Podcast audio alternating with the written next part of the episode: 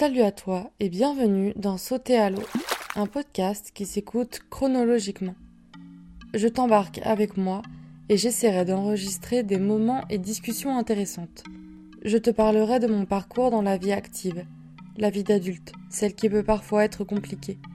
Quand tu sors de tes études et que tu rêves d'autonomie et de vivre de tes passions. Alors c'est parti. Installe-toi confortablement car l'épisode va commencer. En ce moment, je vis une période où surgissent très souvent des souvenirs. Peut-être car c'était les fêtes de Noël qui me replongent dans cette ambiance intimement liée aux souvenirs d'enfance. La plupart de mes souvenirs sont très liés aux cinq sens et surtout celui de l'odorat. Mes souvenirs jaillissent un peu plus à cette période de l'année.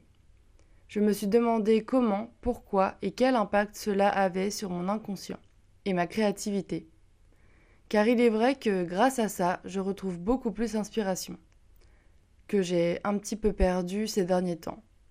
Ce que je vis est plus communément appelé les ressouvenirs, c'est-à-dire se remémorer une chose, s'en souvenir alors qu'on l'avait oubliée ou mise de côté dans sa mémoire. Un peu comme à la façon de la Madeleine de Proust. Et voilà comment je pense que tout ça a commencé, en trois étapes, exactement comme la construction d'un parfum la pyramide olfactive se partage en trois groupes, qui correspondent aux différentes senteurs que les parfums exhalent dans le temps. Chapitre 1 La note de tête. C'est la note la plus volatile, que l'on sent juste après la vaporisation du parfum. C'est une note fraîche et verte qui peut durer jusqu'à deux heures. Un matin de fin novembre, je remontais les marches du métro parisien pour accéder à une rue piétonne en direction du travail. J'étais dans mes pensées, un peu flou, mais déterminé à affronter cette journée, quand tout à coup, il s'est mis à pleuvoir, une toute petite pluie fine. De minuscules gouttes soufflées sur mon visage par un vent léger. C'est typiquement la pluie de Normandie, celle que l'on retrouve là-bas, qui apparaît furtivement entre deux nuages avant de laisser le soleil reprendre sa place et j'avais vraiment eu l'impression d'y être. J'aurais pu fermer les yeux puis les rouvrir et me retrouver à me promener sur le port de Saint-Va. Il ne manquait plus que le bruit des vagues et le cri des mouettes. J'arrivais presque à sentir le parfum de la marée et du vent salé. À ce moment-là, j'étais heureuse et un peu nostalgique. Chapitre 2 La note de cœur elle se développe pendant plusieurs heures et constitue l'odeur caractéristique du parfum. Quelques jours plus tard, au travail, dans la foule de clientes, quelque chose d'autre s'est produit. Une seule cliente s'est détachée dans le tableau. Elle était élégante, apprêtée, les cheveux brochingués, mais d'une façon qui me faisait penser qu'elle s'était juste réveillée comme ça, comme si elle avait simplement passé un coup de brosse dans sa crinière châtain, et que la magie avait opéré. Elle portait un long manteau en fausse fourrure et fait mouton, qui était presque de la même couleur que ses cheveux. J'avais l'impression de la connaître. Je lui portais à ce moment-là une affection, elle rayonnait dans le magasin. Sa présence me fascinait, et dès qu'elle bougeait se dégageait d'elle un parfum chaud, épicé, boisé. J'ai cru reconnaître du patchouli, cette huile essentielle que j'utilise souvent pour moi aussi me parfumer. Alors je n'ai pas pu résister. Je ne sais pas pourquoi, même si son parfum ne ressemblait pas à celui de ma grand-mère, mais ça m'a tout de suite fait penser à elle, à sa cuisine, pleine d'épices, à l'odeur des meubles en bois de sa maison en Normandie. Alors j'ai eu une irrésistible envie de lui poser une question. Bonjour madame, excusez-moi, mais je ne peux pas m'empêcher de vous dire que vous sentez vraiment bon. Votre parfum a embaumé la boutique. Oh, merci, me dit-elle, avec un peu de questionnement dans son regard. Je ne pouvais pas m'arrêter là. Je devais en savoir plus. Est-ce que je peux vous demander d'où vient votre parfum? Quel est votre secret? Ah ah En fait, ce n'est pas un parfum connu. C'est moi qui le fais.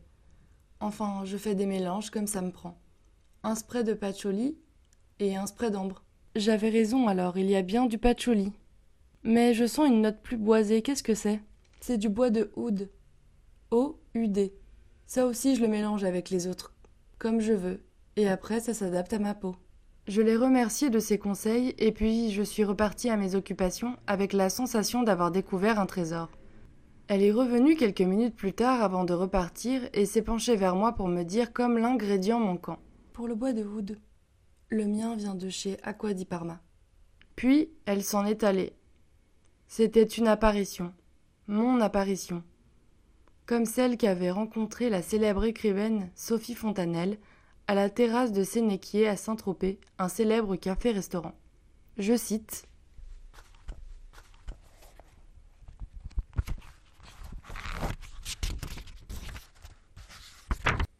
Ce que je ressentis en premier, c'était une cohérence extraordinaire entre cette embarcation et la personne qui dévalait la passerelle.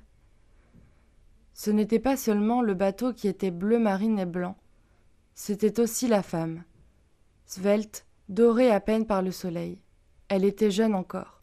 Je précise encore, car une chevelure longue et blanche lui flottait sur les épaules, avant de partir voler derrière elle, comme les ailes d'un ange. Les regards convergeaient sur elle. Elle était vraiment une apparition. La seule femme de cet âge et de cette terrasse à avoir les cheveux blancs. Si l'on excepte celles nombreuses qui avaient teint les leurs, et dont je faisais partie. Ses cheveux immaculés la rendaient si remarquable. Il lui arrivait au rein une chevelure d'albâtre. Quand elle rebroussa chemin, elle passa près de ma table. Je ne sais quelle audace me poussa à l'interpeller. Comment fait-on pour être comme vous? Les cheveux, je veux dire. Elle secoua la tête. Une interminable mèche blanche, aussi immaculée que ma chantilly qui fondait, dégringola le long de son visage. Elle la remit en place. Un tatouage aussi indigo que son short à l'annulaire lui tenait lieu d'alliance. L'étrange personne. De la patience? On sentait qu'elle n'en avait aucune.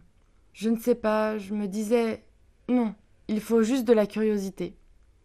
Ce qu'on raconte sur les cheveux blancs est faux. Elle s'éloigna. Je la vis remonter sur son yacht. En prêtant l'oreille, j'entendis grincer les cordages de la passerelle. Dans mon dos, la voix du serveur. Moi, je n'en ai plus. Je levai vers lui les yeux interrogateurs.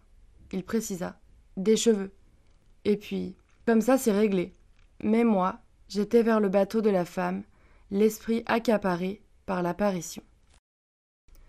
Chapitre 3 Note de fond. Elle s'évapore lentement, parfois pendant plusieurs jours. Sa fonction? Fixer le parfum pour le faire durer dans le temps. Si on réfléchit bien, le parfum fait référence à beaucoup de choses.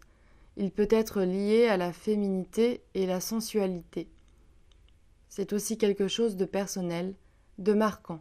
Je ne pense pas forcément aux parfums que l'on applique sur le cou, mais plus à des odeurs qui restent imprimées en tête, et qui, je pense, poussent ma créativité, parce qu'elles me font penser à quelque chose d'heureux et passé, comme des souvenirs d'enfance qui ont permis de façonner qui je suis. Comme beaucoup de monde, l'odeur boisée du sapin de Noël a une importance particulière car il célèbre la fin de l'année et aussi représente l'unification de la famille. Il représente également des rituels et des traditions, comme le fait de le décorer chaque année et tout le monde y met du sien. Pour ma part, j'ai remarqué que ce qui me touchait le plus étaient les parfums boisés et orientaux, qui font sûrement référence, comme je l'ai dit, à la cuisine de ma grand-mère, à l'odeur qu'ont encore ses placards dans sa cuisine. Il y a aussi l'arôme du bois des meubles et de la cire qui est utilisée pour entretenir l'escalier en bois de la maison. Et tout cela me stimule, me rend plus créative, me pousse à faire de nouvelles choses, ou bien à ne pas en abandonner certaines. J'ai essayé de trouver des huiles essentielles de oud, ou bien un distillat de oud chez Aromazone, mais sans succès. Le parfum, l'odeur, la fragrance restent pour moi une des premières choses qui me stimulent créativement alors je dois m'en servir pour créer. Et toi, quel est ton moteur créatif? Cet épisode est terminé. J'espère qu'il t'aura plu. N'hésite pas à aimer, commenter et partager. Tu peux me retrouver aussi sur ma chaîne YouTube au nom de Manon H et sur Instagram sous le pseudo manon.hus. Je te retrouve bientôt dans le prochain épisode de Sauter à l'eau.